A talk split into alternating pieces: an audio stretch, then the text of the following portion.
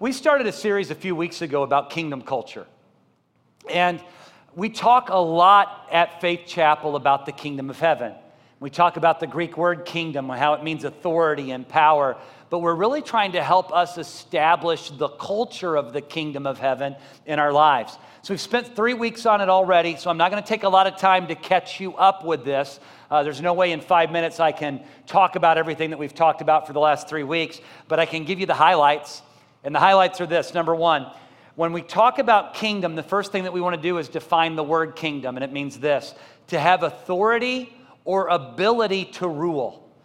So when Jesus said in Matthew 6:10, we need to pray for his kingdom to come and his will to be done on earth as it is in heaven. He literally was saying, we need to ask for the ability to rule like heaven right here on earth. We want that here, we want that now. How do you know we're not going to need to, uh, to lay our hands on any sick people to recover in heaven? Okay, we're not going to need to be operating in deliverance ministry in heaven. We need that now. So, quite simply, when we start talking about kingdom culture, the first thing that we have to, an understanding of is just the word kingdom, okay? It is the authority of heaven released to God's people on earth. We rule and reign now. Number two, let's define culture. And I believe we looked it up several different places. I think this one came from Texas A&M University. Culture, the way of life of a group of people, the behaviors, beliefs, values, and symbols that they accept, generally without thinking about them, and that are passed along by communication and imitated from one generation to the next. So we've got that up there. We'll leave it up there for a minute if you want to take a picture of it. That's a good definition of culture. There are all sorts of cultures on the planet, subcultures within our own community, right? There's also sorts of different cultures, and I think this is a pretty decent definition. By the way, one of the cultures that you have is a church culture. Have you ever brought a visitor to church, but you coached them on the way there because of church culture? Because there are things that we do in church that you don't do anyplace else. And face it, where else do you gather with a group of people and the first thing that you do is you lift your hands and sing for 30 minutes? Now, we're not going to change that because that's a culture of worship. And so we're learning what it means to be a worshiper of the Lord, and we want people to understand the value of worship. So we're not going to change that. But lots of times when we shake hands, I've even heard Tim Hawkins refer to this that during handshake times, we say, Go ahead and love on somebody. Go ahead and love on your neighbor. Do you use that like after, you know, walking out of the break room with your friends at work? Hey, before we go back out, let's just love on each other for a minute. And if you do, it has a completely different context than it has here, okay? But we kind of get it here. Oh, that means I'm supposed to shake hands and give somebody a hug and bless them and let them know that I haven't thought about them all week, but I'll fake it right now, right? Okay? So we've got kind of our own little culture. Um, I grew up in Columbia, Missouri. In Columbia, it's kind of, they call it Como. It's just kind of the way that we operate down there in Como. And uh, I grew up there, and I grew up playing one of those childhood games that many of you have played. How many of you have ever played Duck, Duck, Goose? Classic, Duck, Duck, Goose. I went to North Central University at the time when I went there in 1987. It was still North Central Bible College. And as a freshman, I went there and they had Welcome Week. And that was the week that all the freshmen came up a little bit earlier so that you could start to connect in small groups, get to know some people before all the upperclassmen arrived and they launched into the school year. So there's about 400 in this smaller school, 450, 500 freshmen that we all come in together. They break us into small groups. And the second night that we're in small groups, they were like, hey, we're going to play a kids' game. We're going to get to know each other. It's going to be a lot of fun. We're going to play duck, duck, gray duck. How many of you have ever heard of duck, duck, gray duck? Not one person in this room. Oh, we've got, oh, okay, two. We have two. In the early service, we had three. Guess where they were from? Minnesota, North Dakota, and Wisconsin. Because up north, they don't play duck, duck, goose, they play duck, duck, gray duck. How stupid is that, right? Yeah, hell, I mean, that's, so we're up there and they're like, we're going to play duck, duck, gray duck. I'm like, well, what's duck, duck, gray duck? And they're like, well, we get in a circle and we walk around, we go duck, duck, duck. And when you go gray duck, you run opposite directions. I'm like, oh, you mean duck, duck, goose. When I said duck, duck, goose, there was a roar of laughter. What are you talking about? I'm like, that's duck, duck, goose. No, it's not. It's duck, duck, gray duck. I was the only one from Missouri. And from about halfway down Iowa and south, it's duck, duck, goose. But you get up north, it's duck, duck, gray duck. And how do you know they're wrong? Wrong, horribly wrong. But it's cultural. I felt like, how many remember Twilight Zone? I felt like I was in the weirdest episode. I'm like, what am I doing with these morons playing Duck, Duck, Gray Duck? This isn't even right. But it was completely cultural. It was kind of my first understanding of how different just the regions where we live, we can all look at things so culturally different. And I think even sometimes when it comes to the church, we go over to go on a missions project, and I think that we hold the value of our culture up just as high as we do the value of the message of the gospel. And if we're trying to give people American Christianity, we're going to be off the mark because American Christianity isn't necessarily hitting what Jesus has for us. We need to give the kingdom. So we need to understand the kingdom. There's a culture of the kingdom, and we want to grow in that. Um, so, what, what are the ways that we do it? Number three, the transformation of the mind is essential. How many would love to see the, the kingdom of heaven or the culture of heaven more in our own county? How many would kind of enjoy that? Okay. How many would like to see the culture of heaven more in your own church? Okay. How many would like to see it in your home? In your life? In your mind? And that's probably where it starts. Because Jesus said, Repent, for the kingdom of heaven is near. And the Greek word that he used for repent was not the word for throwing yourself on the floor and beating yourself up with a hammer, saying, God, I'm sorry, I'm such a wretch. It was simply change your thinking. Jesus said, Change your thinking. The authority of heaven is right here. You need to look at it that way. And one of the first things that I understand when it comes to culture, it's got to start right here between the ears. Am I looking at my life from the kingdom culture perspective? And if I'm not, Lord, help me to do it. One of the first things that we that we deal with in that is identity. So number 4, everything flows from identity, even if it's a false one. People do what they do because of what they believe about themselves, right? Jesus knew exactly who he was. He came down speaking on behalf of his father, and he said, I'm a witness to my father, and I know who I am. And they look at him, they say, You're an illegitimate child. And he's like, Actually, if you would hear the voice of my father, my father's confirming who I am to you. Jesus knew exactly who he was. Listen, if Jesus didn't know who he was, he was crazy, right? There's no middle ground with him. You either have to accept him as the Son of God or he was a crazy liar. And he wasn't a crazy liar. He knew, who, he knew his identity, he knew who he was. Do we know who we are? Do I believe who Jesus is? Do I believe what Jesus did? Do I believe what Jesus has done in me? And do I believe what he can do through me? You know, we've got two girls, you guys know that. We never have to coach Sophia about being Sophia. Sophie's just Sophie. I, she doesn't, she's, she's never got up and said, Hey, Dad, I just really want to be Sophia today. Because she is Sophia, fully embraced, right? You spend enough time with Sophia, you're like, Whew, I've had a little too much Sophia for today. Okay? She needs to spend some time with her mother. They need a shopping trip. That'll be fantastic. She's never asked me, Lord, uh, Dad, help me to be Sophia, because she is that by birth. And I, we're all, Lord, help me to become what we already are? How many of you believe that Christ paid the price for you and you've asked him to be the king of your life? Now, you might have done it in a different way. You might have said, Come into my heart. You might have said, Lord, I'll follow you. You might have said it a different way, but at the end of the day, you believe that Christ paid the price for you. He's your king. Guess what? You've been born from above, you've been born again. Everything has started fresh. You've already become. You can't become more than you already became because that, that happens at birth. You accept Him. Now, here's the challenge there are certain things that we expect Christians to do, right? And if we're not necessarily doing those things, then we start to question if they've become. Because we put such an emphasis on what they're doing or not doing. Look at this. Here's a thought Satan understands who we are in Christ Jesus better than we do. No wonder he spends so much time speaking against it.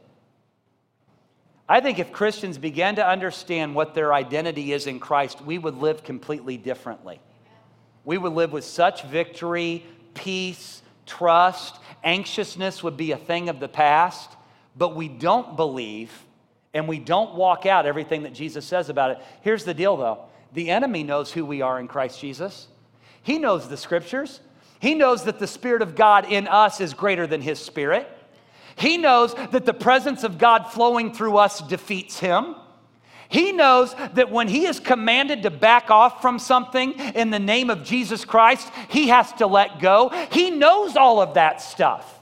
And because he knows it, he wants to convince us that we're outside, that we're worthless, that we don't matter, that God isn't listening to our prayers, that we've had one too many sins, one too many failures, one too many mess ups for God to really use us. I've heard people say to me, Pastor Brad, I've just done too many things. Where can you find that in the scriptures? You have a demoniac living in the Gadarenes that is being chained, living among the tombs, and the only clothing that he has on are the chains. The guy's naked, demon possessed by a legion of devils. And Jesus sets him free. And he says, Go and tell your family everything that I've done for you. He takes us from the worst condition and the worst circumstances, and He changes our DNA structure from darkness to light. We're not who we used to be. If He can do that from a, for a demoniac, what can He do for me? What can He do for you? I mean, ladies and gentlemen, it's about what we become once we accept what Jesus has done, not what we become once we start doing it better because it's not about us, it's about Him. Now, when we're talking about kingdom, we're talking about authority. When we talk about culture, we're talking about a shift of mindset. There's no way at Faith Chapel we're going to walk out kingdom culture if I'm not doing it in my life. We're not, it, our family's not going to do it if I'm not doing it in my mind. If my wife's not doing it in her mind, we have to come into partnership with this. So, one of the things that I think we under, need to understand about the kingdom culture, here we go. First point for the day. By the way, last point of the day, because I got spending a lot of time on it, so I wasn't able to get to point two. But it's a kingdom of light. God's word says that it's a kingdom of the Son of God, it's a kingdom of the sons and daughters of God. It also says that it's a kingdom of light. This kingdom culture, it's a basileia of light. So let's talk about it. Look in Ephesians chapter 5, verses 8 through 10. Reading from the NIV, we'll put it up here for you. The apostle says to the church, For you were once darkness. I'll stop there. Five words that I misread my whole life. Has anybody else misread that? I had a tendency to read it, For you were once in darkness. I added the word in for some reason.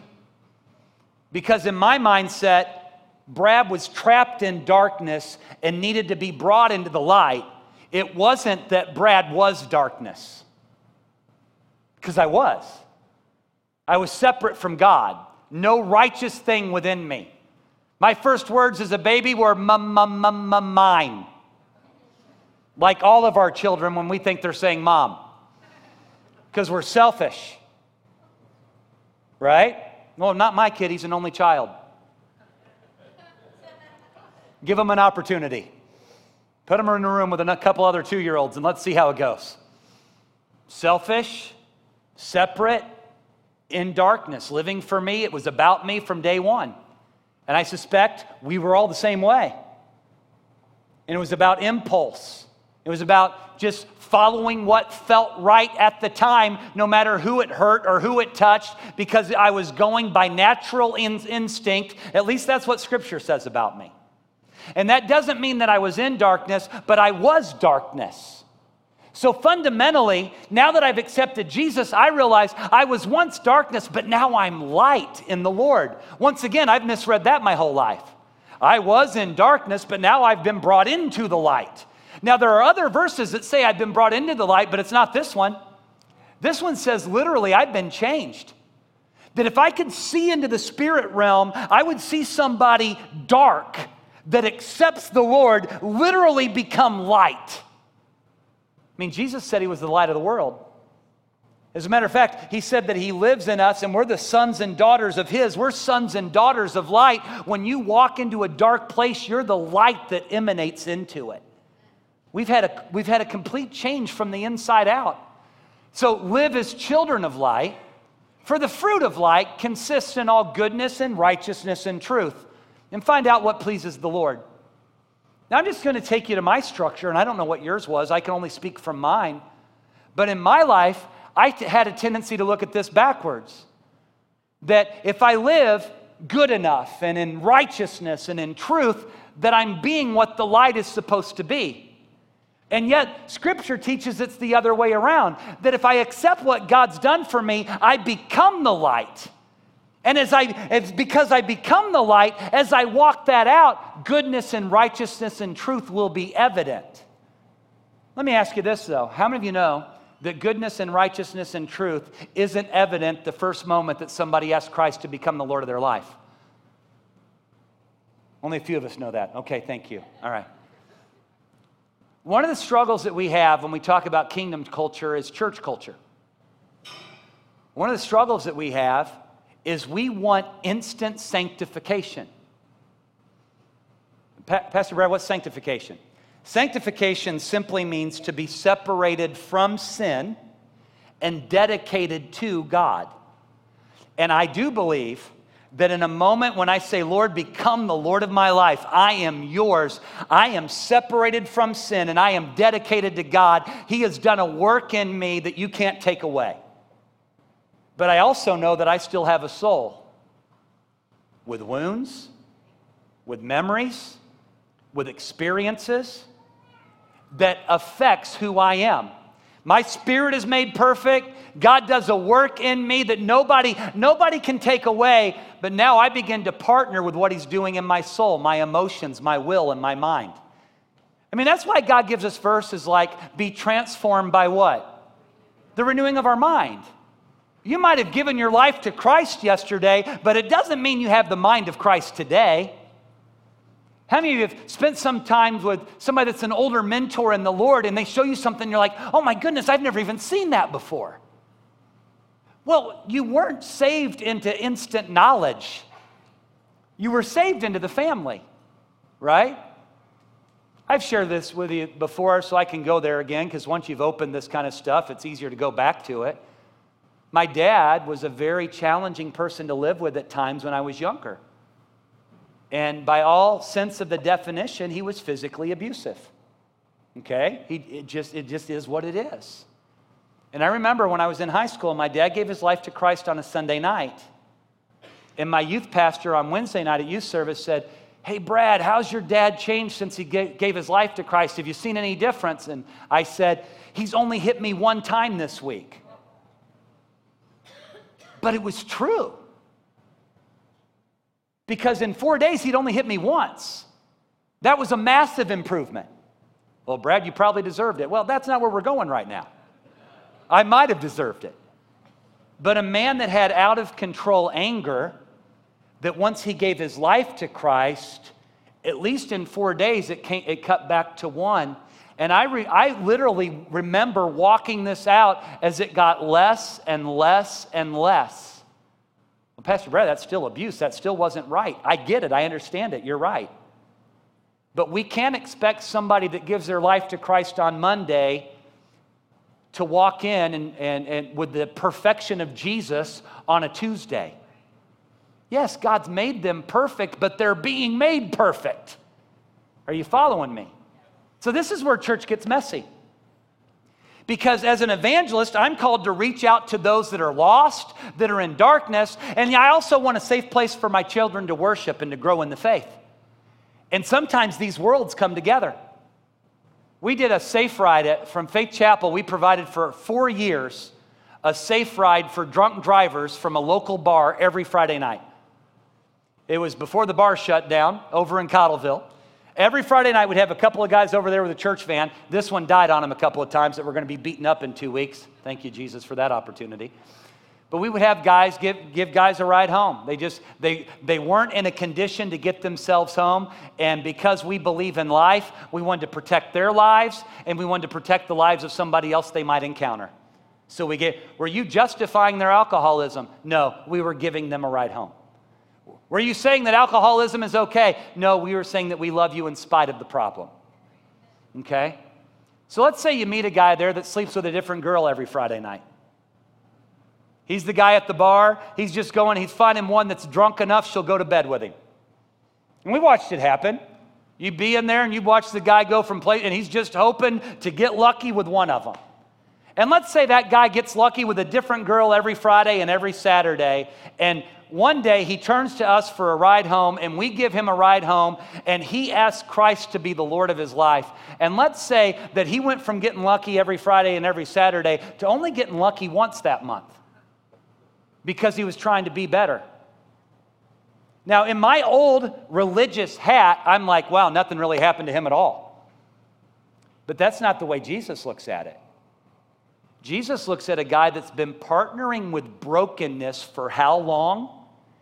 Adding to his flesh at every opportunity that he's went from sleeping around every weekend to my goodness he's trying to follow after me and he blew it once this month. You know what? We're going to do better next month son because i love you. It's kind of weird talk isn't it? I think part of the problems with church culture is we've made it, we've made it as clean as possible. And it wasn't clean when jesus did it this lady's caught in adultery, right? Which I first of all go, where's the guy? Because my understanding of adultery is there would be two people involved. But the lady's caught in adultery. They're ready to kill her. And Jesus says, Hey, if you're without sin, go ahead and be the first one to throw the first rock in her face. And they all drop the rocks and they walk away because they know that they can't do it because they've all got issues in their own life. And Jesus looks at her and he, he doesn't say to her, Hey, we're under grace. Go sleep with whoever you want. He didn't do that. But he loved her and he said, Hey, go leave your life of sin. Do we honestly think she never made another mistake in her life? I mean, let me ask you that might not be your mistake, but how many still think thoughts you shouldn't think? Do things you shouldn't do. Boy, there's only one. Donna, thank you for being honest. Donna Biddle. You can always count on somebody from Arkansas to be truthful. All right? I mean, we got to be honest about this, folks. I love Jesus. I love him more than anything. And there are times I'm quite disappointed with the thoughts that come through my mind. I'm like, where did that come from? I've been living for Jesus for more than half my life. I quite a bit more than half my life. And that thought still is the first thought that Jesus come into my life. Come into my mind. Help me to walk out what you say I am. I'm not darkness, I'm light. This is by birth, not by behavior. 1 John 1 7. If we walk in the light as he is in the light, we have fellowship with one another. And the blood of Jesus, his son, purifies us from all sin. Now, this is another little, uh, little look into light. It's referring to walking in the light of Christ. Jesus is in the light. And as we're walking in that light, something beautiful happens. It's called fellowship. The Greek word is koinonia. It means sharing and personal access. That when we're walking in the light, just like Jesus is in the light, we have personal access into one another's lives. That's part of what helps us to walk out the light that we already are. Jesus brought guys into a close relationship and they were constantly bickering with one another. If you've got this image of the disciples walking with halos over their head and never doing anything wrong, then can I challenge you to go ahead and lay that image aside? They're walking along arguing about who the greatest among them was. Jesus is leading the pack, and they're going, Well, I got to be greater than you. He called me first. Well, you can't be greater than me. You were a fisherman for crying out loud. You still stink, right? At least I came from a, ba- a, family with a little bit of clout and a little bit of, uh, a little bit of influence. And they're arguing about these things. And Jesus stops and he looks at him and he asks the question Hey, do you think that uh, uh, the masters want to be served or to serve? Oh, we, we want to be, well, where's he going? If you want to be the greatest in my kingdom, you need to be the one that washes the feet of others. And he didn't just declare it, he demonstrated it, and he washed their own feet. I mean, these guys were jockeying for position. You can even tell in the way that they wrote the Gospels, they blame everything on Peter when they can.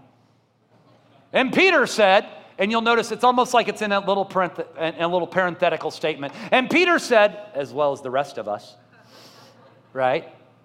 We don't want to share that blame. Let's blame it on the big mouth guy. Okay? It wasn't perfect, it was messy. He's walking it out with them. He's giving them authority. They don't even know if they have the authority. Then they use the authority. Then they're bragging about the authority. Are you sure I have the authority? Yes, you have the authority. Demons, be gone. I have the authority. Jesus, I have the authority. I know you have the authority. Who cares? Rejoice that your name's written in heaven. What? We don't get this guy.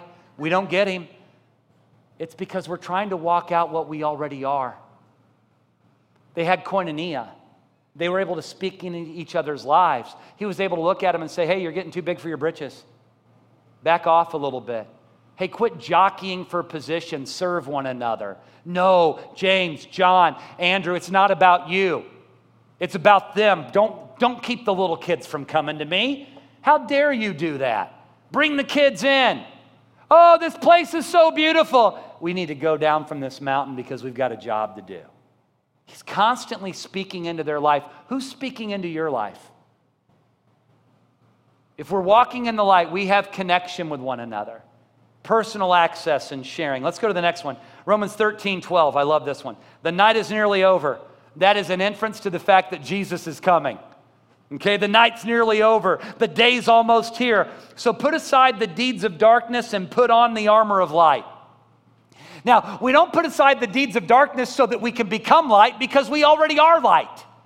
But because we already are light, we don't want to partner with darkness, so we put on the armor of light. How many have a great imagination? How many of your parents told you to quit having a great imagination? So, how many of your children have a great imagination? I like watching posts on Facebook from time to time. Okay, I like that. We've got a family that their son takes Batman everywhere that he goes. I don't know if that family had, the Jacobs family would know who I'm referring to today. But Batman goes everywhere. And I love the, the pictures that we, Batman's swimming, Batman's doing this, he's, he's everywhere, Batman's everywhere. And like foster that imagination, right? Foster that, that creativity. Um, I've got an imagination when it comes to the things of God. When I'm praying for somebody to receive healing of a knee that's gone bad. There are times I just say, Lord, would you give them a new knee from the knee room in heaven? Is there a knee room in heaven? I don't know. But if he can do exceeding abundantly above all I can ask or think, then it's not a problem for him. So if there's a knee room in heaven, then just go ahead and give him a new knee. Because this knee's messed up, we just need a new one. We need a new knee. You're following me with that, right? I, I, let your imagination go. And when I think about this, I don't think of myself in darkness trying to put on armor to transform me. I think of myself as I'm not partnering with what I'm not. I am light, and I'm putting on the armor of light. And when I think about armor, I tend to think about the armor of God. How about you? And I kind of imagine putting on this breastplate and light shining forth, not because I'm so amazing, but because He is. And I can only put on the armor of light because He's made me light and He is the light that I'm putting on. And I want to think that when I walk into a room, that the armor of God is shining from me. And every place I put my feet, light beams are going forth because I have the authority of the kingdom everywhere that I go, even if it's Target, even if it's Walmart.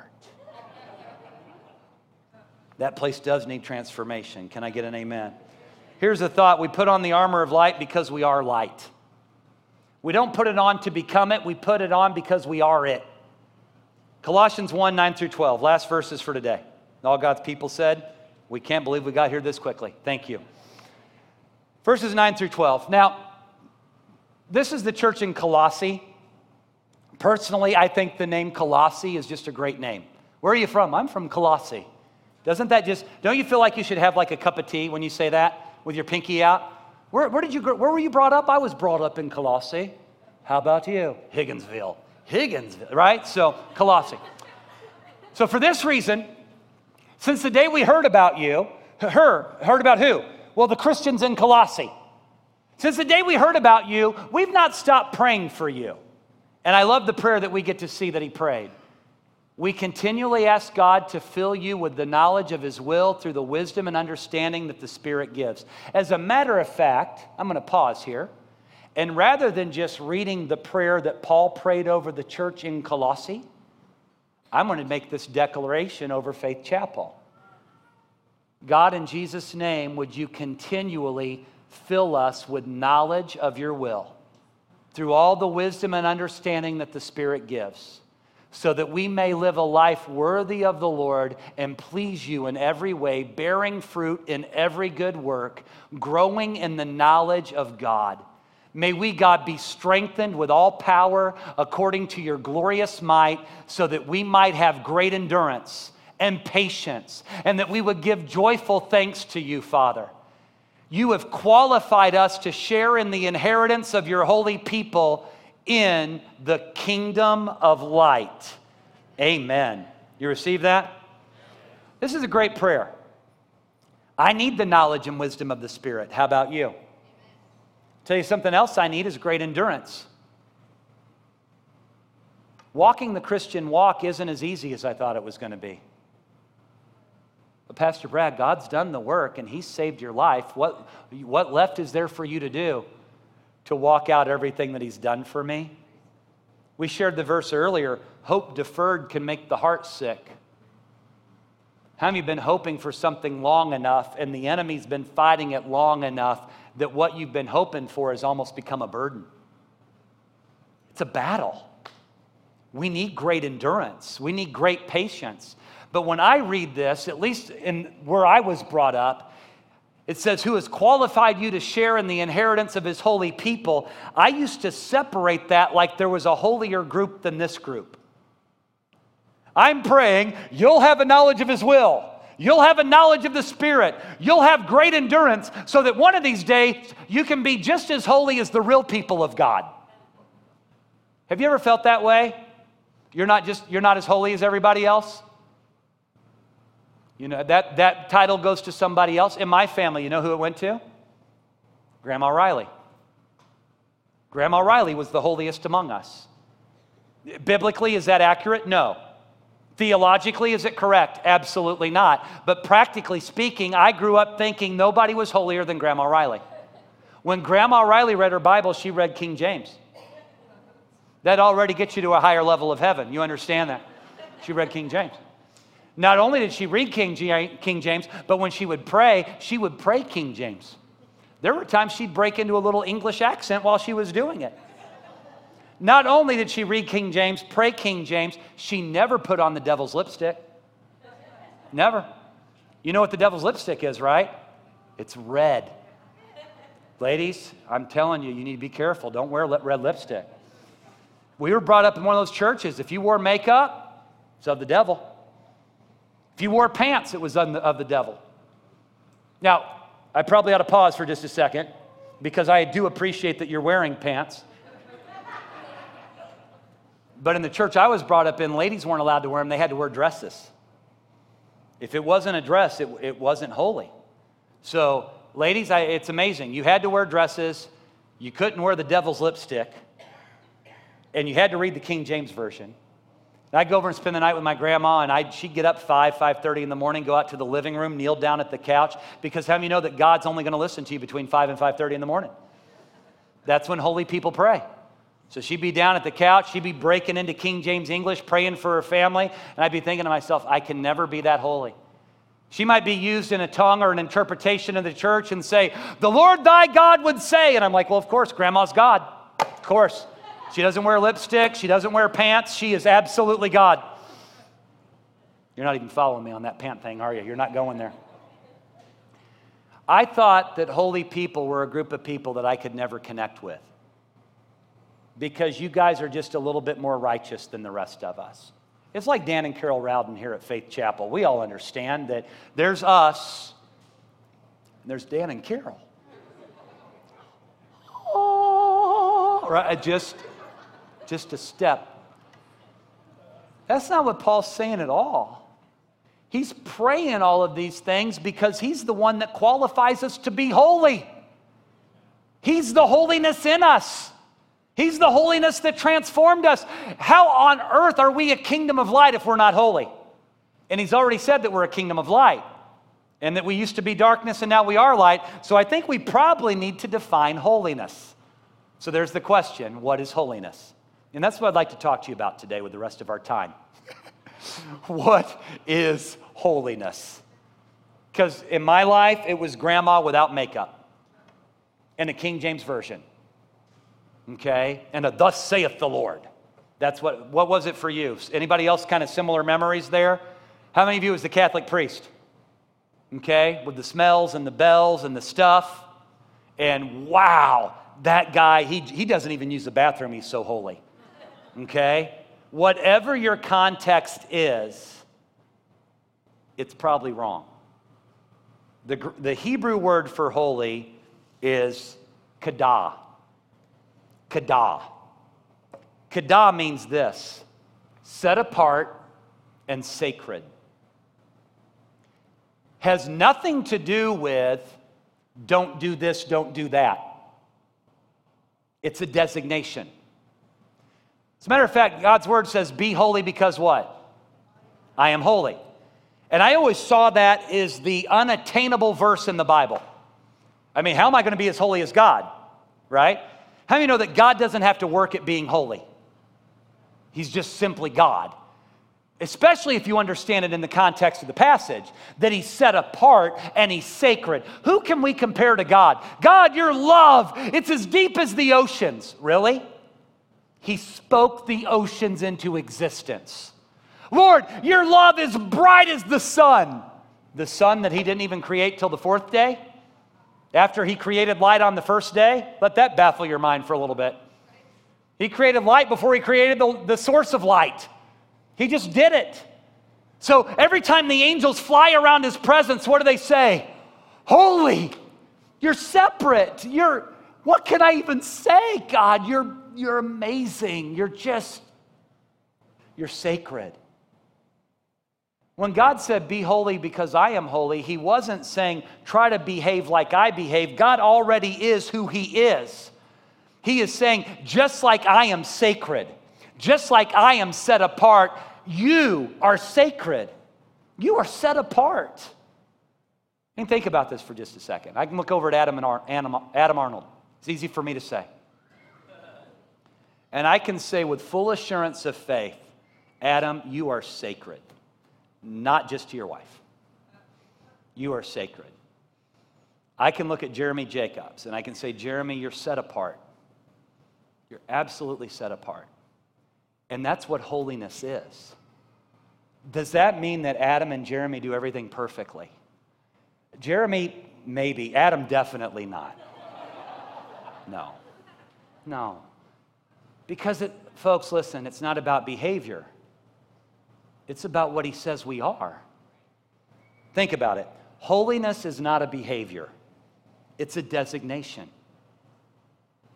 If more of us could wrap our minds around this, it's not a behavior, it's a designation. But don't I have to do these things to be holy? No. We do these things because we've been made holy. You know, we've already read the verse that, that the fruit of of light is goodness, righteousness. What was the other word? And truth. You see, I grew up thinking that if I live good enough and righteous enough and truthfully enough, that I'll be light. But that's so not what it was saying. It's because I am light that goodness, righteousness, and truth is even possible. I don't know if you've done a lot of studying about horticulture, and I read every once in a while just because God does so many different things talking about reaping and sowing. But one of the things that I find fascinating, and I remember discovering this in Sophie's first grade reading material in science. It made this statement, it was like a revelation to me. It said, The fruit protects the seed. The fruit protects the seed. My whole life, I grew up thinking, let's think about an apple tree. It grows and you're waiting for the apples to produce. Why? So that you can eat an apple. The apple tree isn't thinking about, I need to start producing apples for people to eat. The apple tree is thinking about producing for the next generation to thrive. The apple's not about, the apple tree's not about the apple. The apple tree's about the seed. It wants more seeds to be produced so that from generation to generation, more apple trees can be produced. The fruit protects the seed. When the apple falls from the tree and it lands on the ground and that seed dies and it comes back to life, everything that's needed for that seed to be healthy is right there in that fruit that is rotting and decaying around that seed.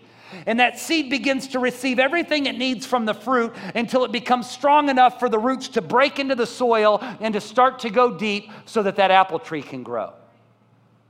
Fruit protects the seed. You see, the reason that fruit matters righteousness, truth. The reason that the goodness, the reason that it matters is for the future generation for the work that God's doing in our life. I want some people of righteousness and truth and goodness around my children because I want them to be protected by people like you. I want that. But I also recognize that it's not the fruit that shows me who you are. What shows me who you are is the simple fact that God's spoken that you're light in me and you're learning to walk out the fruit. Maybe here's an easier way to say it a farmer doesn't plant in the morning and expect to reap in the evening, but we do.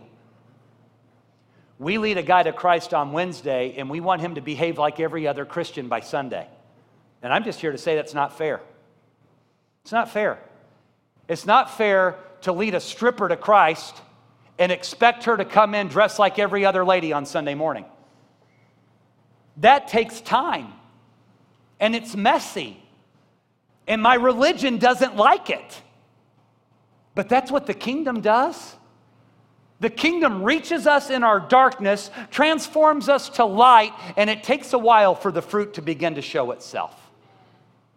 That lady that accepted Christ Wednesday, that was dancing from a pole on Wednesday, you know what she is if she's accepted Christ? She's the exact same thing you are. She's a holy daughter or a holy child. I'm not getting any amens today tell you, if I was preaching this someplace else, people would be excited, but you guys hear me all the time. I know how it is. Holiness is not a behavior. And if we would accept this, maybe we wouldn't live with such guilt and condemnation when we make a mistake. Because mistakes will be made. But it doesn't change the fact that he's made us light. Let's, let's wrap it up with 2 Timothy 2 20 and 21. I don't know how come the hour and a half of second service is always so much less than the hour and a half of first service. I don't even understand. In a large house, let's kind of picture the house as the world, okay? Just the world in general. In a large house, there are articles not only of gold and silver, but also of wood and clay. Some are for noble purposes, and some for ignoble, all right? Not noble. Those who cleanse themselves from the latter will be an instrument for noble purposes made holy, useful to the master, and prepared to do any good work. I'm going to cut to the quick with this illustration. I'll do it quickly as I can. My mom grew up in a real poor family. She grew up in Cabool, Missouri. How many of you have ever driven through Cabool, Missouri? Okay, she grew up in Cabool. When she was in high school, so we're talking the early, uh, the mid 60s, they still had an outhouse. Okay? Some of you tell your kids what that even is later. All right. So in the mid 60s, she still had, they still had an outhouse. Um, she said it was pretty fancy. It was a three hole outhouse. There was a hole for dad, a hole for mom, and then there was the kid hole. And I'm thinking, did like three of them go in there? And, anyway, but can't imagine just sitting there and having family discussion. But, um, but because they had an outhouse, they lacked indoor plumbing. In Cabool, in January and February, 2, 3 o'clock in the morning, if you wake up and you need to use the restroom, it can be pretty cold outside. And so they had bedpans. How do you even know where I'm going with this? You don't even know what a bedpan is? You don't cook in bed, so you're not, all right. A bedpan was what you would use as your porta potty. When you woke up and it was zero degrees outside and you didn't want to go to the outhouse, you would do whatever you needed to do in the bedpan and when you woke up in the morning, your first responsibility was to get the bedpan out to the outhouse. It's the first thing you're supposed to do. Now, if you're a family that believed in good hygiene, not only did you have your bedpan, but you would also have a basin.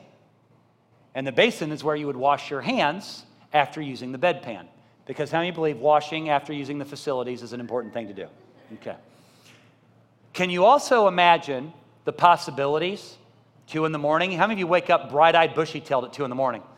How many are a little foggy? Might not necessarily know where you are, you just know you need to pee. You know what I'm talking about? Where am I? I don't know, I have to use the bathroom, right? Is there a possibility that you could cross up the bedpan and the basin? Do you think in the years of people that did this to deal with the cold and using the restroom, and the, is, there, is there a chance that one time somebody crossed it up? And I'm not trying to go high school with my humor, and I'm not trying to be gross, and I'm not trying to make you leave. If you leave, it's just a byproduct. Now, I'm, but I'm, I'm bringing us a thought here. You don't want to mess up the vessel that you're using when one of them is for using the restroom and the other one might be used for getting fresh water out of to wash your hands or maybe even take a drink. How many don't drink out of your toilet? About half. That's the same as first service, by the way. Same as first service. So maybe we could have all the non toilet drinkers go to the same service together and we won't have to Perel so much. But um, how many of you don't drink out of your toilet, but your dog has? You've walked in, you're like, oh, and then they lick you. You drank out of the toilet. So, how many of you have drank out of your toilet, all right? Now, not trying to go high school with this, I'm just being real. How many of you would be comfortable drinking water from the basin if somebody had crossed it up? Even just a little bit. Maybe they even stopped midstream. They got started, went, oh, wrong vessel, switched over. It's okay, it's just a little bit of contamination.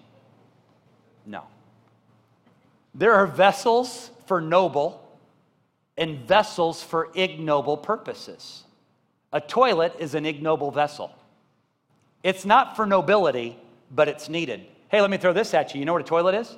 It's holy. What's the de- definition? It's set apart.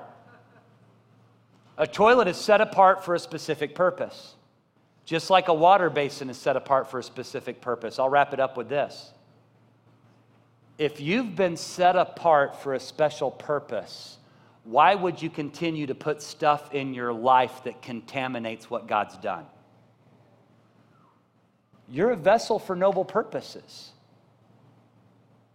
The apostle Peter put it this way in 1 Peter chapter what was it?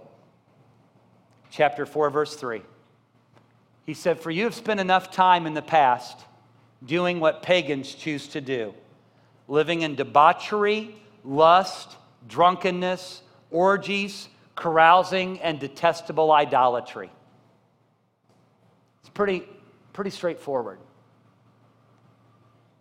If you filled your life with this stuff before, and God has made you a vessel of noble purposes, He's already done that. Because He's already done that, why would you contaminate it with any of this? You see what He's saying to us about holiness? Holiness is what He's done. He's separated us as sacred. And as I walk in that, I'm not going to be pouring this into a vessel that He's already made whole. Why would I do that? Kingdom culture. It's a culture of light, goodness, truth. It's a culture that you can hug the most, con, uh, the most corrupted vessel in the world and know that that vessel is not going to corrupt you at all because of what he's already done for you. As a matter of fact, he might use you that that corrupted vessel becomes very pure and very noble and very beautiful in his sight. We like testimonies because it represents when he takes us from being a bedpan to being a basin. And that's a big deal.